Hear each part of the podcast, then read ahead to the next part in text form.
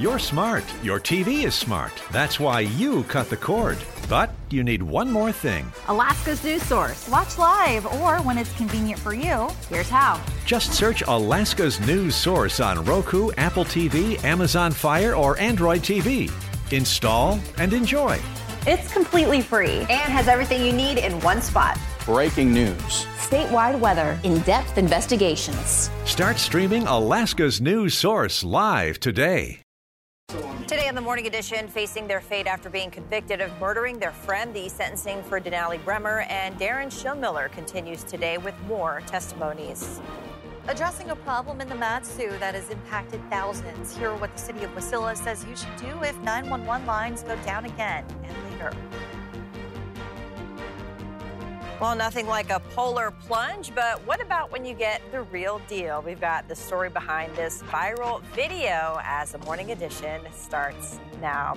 Good morning, everyone. Thanks for waking up, joining us here on a Wednesday. A real polar bear doing a polar plunge. A literal polar mm-hmm. plunge. That's too cute probably enjoying some of that water. I know. It probably yeah. feels warm to them. Yeah, they love the cold. Meanwhile, yeah, we're still dealing with some cold across South Central this morning. You can see a live look at uh, the Glenn Highway and Eagle River, where we're actually still holding on to some areas of freezing fog. Now, temperatures across South Central this morning, uh, about a 30 to 35 degree temperature swing. Some locations uh, didn't cool off as expected due to that fog, as well as uh, the overcast skies we're dealing with this morning. Other locations uh, seeing those temperatures sitting near zero, if not some sub zero uh, values. So we're currently at 17 degrees at Ted Stevens with winds remaining uh, fairly calm. However, we are expected to see some peaks of sunshine returning uh, as we head throughout the afternoon hour. So, not too terribly cold for Anchorage, but you still want to watch out for some visibility concerns. Uh, notice along the Glenn Highway as you head out towards the way station,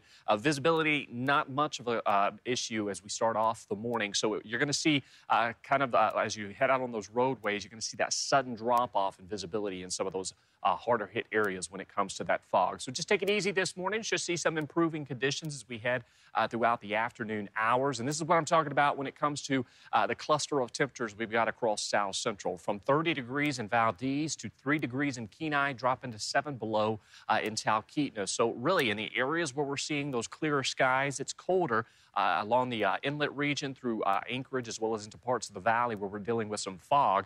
Temperatures actually holding several degrees warmer than anticipated uh, this morning. But compared to this time yesterday, many areas still about zero to uh, roughly 35 degrees colder than what we saw yesterday morning. So colder weather has been spilling back uh, into south central. We are going to see temperatures steadily drop through the day from the 20s this morning uh, into the teens as we head into the afternoon hours. And again, some possible peaks of sunshine. Uh, we have even uh, the possibility for some snow by week's end. I'll have those details for you in that seven day coming up.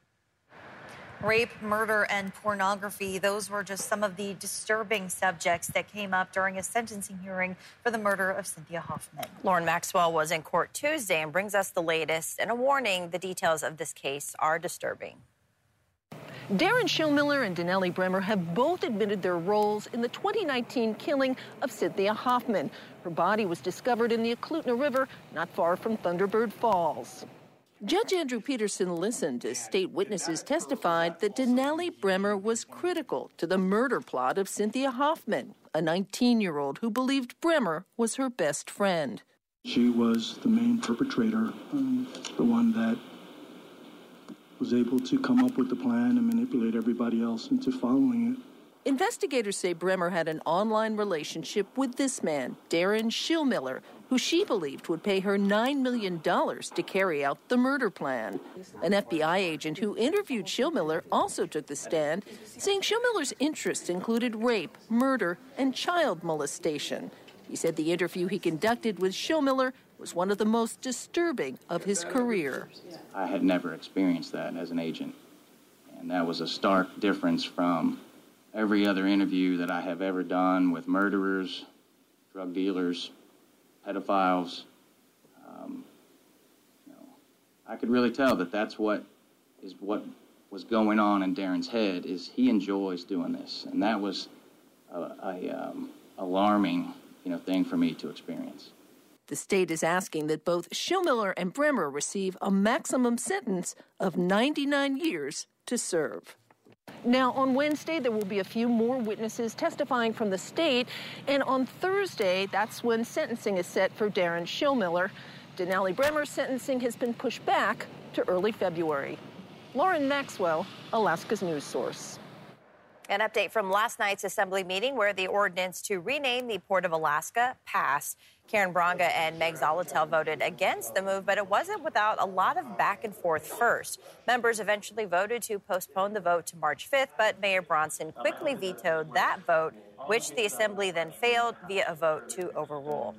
In the end, the Assembly passed the ordinance to rename it the Don Young Port of Alaska. During debate, Young's wife spoke on his behalf, calling him the epitome of Alaska and saying no one will likely be more qualified than him as a potential namesake.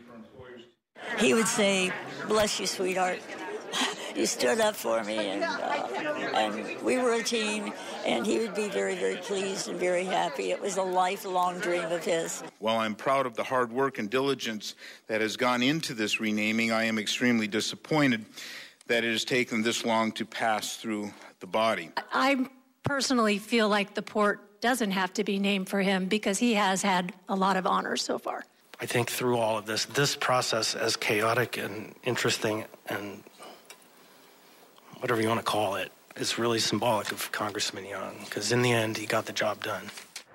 The state legislature will soon be back in session, and the coming months will certainly be busy. Just take a look at the pre filed bills list. House Bill 230 would alter how out of state experience can count as in state school experience in determining teacher salaries. House Bill 2022 uh, would see the Alaska Permanent Fund uh, take, a, uh, take a stake of potential natural gas from the slope. House Bill 223 hones in on production taxes and royalties relating to the production tax and royalty rates on certain gas. And House Bill 234 would establish a missing and murdered Indigenous Persons Review Commission. And we'll take a look at some of the Senate's legislation that is up for consideration in our next hour. We'll also have a team on the ground in Juneau, so look for coverage of this upcoming session here on Alaska's News Source. Now to the city of Wasilla, which operates the 911 call center for the entire Mat-Su borough, is addressing concerns over recent outages of its phone systems. Carly, Schreck explains the city is confident the issue has been fixed, but what exactly happened and what should Valley residents do if it happens again? It's an essential service that saves lives every day, but out here in the Mat-Su, recent outages have left residents experiencing an emergency unable to dial 911. It's a scary situation to need help and not be able to get through to emergency dispatchers. The system is designed in such a way that if one server fails, the other one takes over and it has every bit of capacity that the primary server does. A recently identified software issue in MATCOM's phone systems has been causing several outages in the Mat-Su borough, rendering 911 inoperable. There were two calls placed uh, from a, a component within the network, and those calls got rejected by the, uh, the 911 processing equipment. MATCOM's communications director, Daniel Stearns, says error messages associated with the rejected calls caused the primary server to fail and the secondary server to kick in. However, and this second server now didn't know how to process that error message, and that server spun up to 100% CPU. Now both servers are out of service, and so is the 911. The issue has caused at least four 911 outages since mid November, with the longest lasting 53 minutes. But the city is confident that the issue has been resolved with Solacom, the vendor provider of MATCOM's 911 handling equipment. A decision was made to uh, bypass from one component of the total 911 network to another component of the network that has been tested to be accurate and reliable. Stearns says his biggest concern now is that MATCOM can build back the public's trust, saying outages like this are an extremely rare occurrence. Now, Wasilla City officials say they do not anticipate any additional outages at this point, but that Valley residents should call the Fairbanks Communications Center if they are ever unable to get through to 911. In Wasilla, Carly Schreck, Alaska's News Source. Coming up, a warning from the American Red Cross. The organization that supplies about 40% of the nation's blood has declared an emergency shortage. And when it comes to babies, nearly all people hold them the same way. Some scientific research to back up why that is next. Still holding on to some areas of freezing fog across south central. Otherwise, weather still remains fairly quiet. I'll have more details on what to expect today. The first, sunrise 10:04, sunset 4:09 with six hours and five minutes of daylight. We're back here on a Wednesday. Thanks for waking up with us. Yeah, let's check in with Aaron to see what our forecast is looking like today. Well, we're still seeing some areas of freezing fog across south central. Colder weather, though, continues to spill back into the state. Uh, wind chills this morning 17 in Anchorage, 1 degree in Fairbanks. Feels like 42 below in Fort Yukon.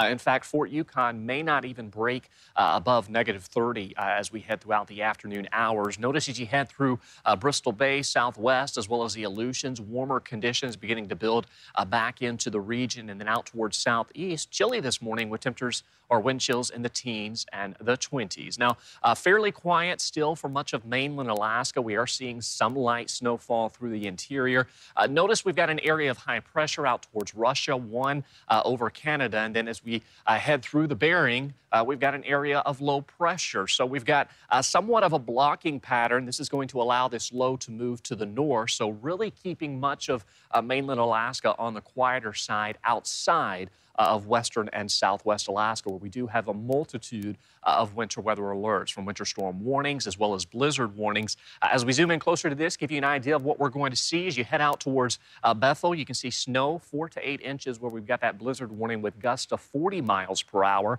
And then as we head through parts of the Yukon Delta, snow two to eight inches uh, with a mixed bag of precip. We're talking about up to two tenths of an inch of free uh, of uh, ice accumulation, a gust of 45 miles per hour with even heavier snowfall uh, as you head through the Seward Peninsula, where we could see up to a foot uh, with winds gusting to 55 miles per hour. So we're going to be talking about some areas of blowing snow. And then as you head through Norton Sound, snow up to four inches with a tenth of an inch of ice accumulation and gusts to 55 miles per hour. So a significant storm that is going to bring a variety of uh, impacts from winds to ice as well as some snow and uh, yes, even that mixed bag of precip through the Aleutian. So uh, there's that area of low pressure. It's going to continue to march off towards the north into the Bering and then eventually uh, southern parts of the Chukchi Sea. And you can see uh, primary impacts across western and southwest Alaska that's going to continue through the day uh, into your Thursday as well. Notice from south central uh, through the interior, even as we head out towards southeast, things remain fairly quiet for the rest of this week uh, with an increased chance that we'll see some snow showers uh, as we welcome in the start of next week. So for today, we're going to see temperatures steadily drop. Uh, we're in the teens this morning uh, with some locations in the valley sitting with some sub-zero values. Uh, so temperatures across south central today are going to vary greatly when it comes to those afternoon highs. 30 in Homer, 37 in Kodiak, while Kenai and Soldotna sitting at 15 degrees. We've got mostly sunny skies through Prince William Sound with some increasing clouds tonight. You can see Gulkana a high of 10 below.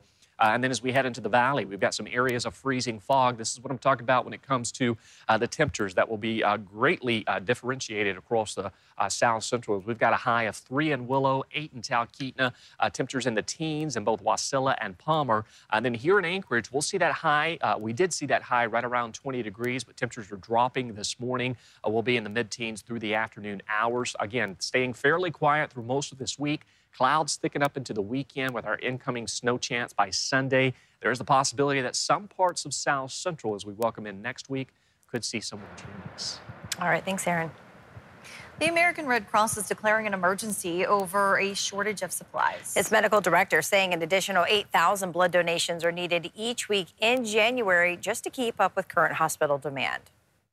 Without an increase in blood donation over the next couple of weeks, there won't be enough blood in hospital blood banks in order to allow doctors to respond to emergencies. Low blood supplies also impact surgeries and people with chronic diseases who require blood and platelet transfusions. The Red Cross is especially in need of platelets and blood from O type donors. Here in Alaska, the Blood Bank of Alaska is in critical need of O positive and O negative donations, as well as A negative and B negative blood. The uh, blood bank website has a detailed list of hours and locations. The mystery illness that has kept Defense Secretary Lloyd Austin out of the loop has been revealed to be prostate cancer. That is according to a statement from Walter Reed National Military Medical Center. The hospital says Lloyd's cancer was discovered in early December and he underwent surgery on December 22nd. His recovery is described as uneventful, and he went home the next day. Then on January 1st, Austin was admitted again due to a urinary tract infection, which was a complication of the surgery. Pentagon did not alert the public, and even President Biden and his, and his cabinet were not aware Austin was hospitalized until he had been there for three days. The hospital says he never lost consciousness or underwent general anesthesia during his second stay. Injecting the Zika virus into neuroblastoma tumors has been shown to shrink them. Research published in Cancer Research Communications shows the Zika virus was effective at killing cancer cells in mice with neuroblastoma, a rare childhood cancer. Zika is a dangerous virus which can cause birth defects, but doctors say it could be one day used as an option for difficult cancers. Well, nearly all people hold babies the same way, and there may be a scientific reason for it. The Norwegian University of Science and Technology looked into why mm. nearly all people hold babies in the crook of their left arm. They say most likely the most likely explanation is we naturally want to keep our dominant arm free to do other things, and for most people, their right arm is stronger. You've been listening to the Alaska's News Source podcast. Subscribe to have the latest episodes delivered to your library automatically.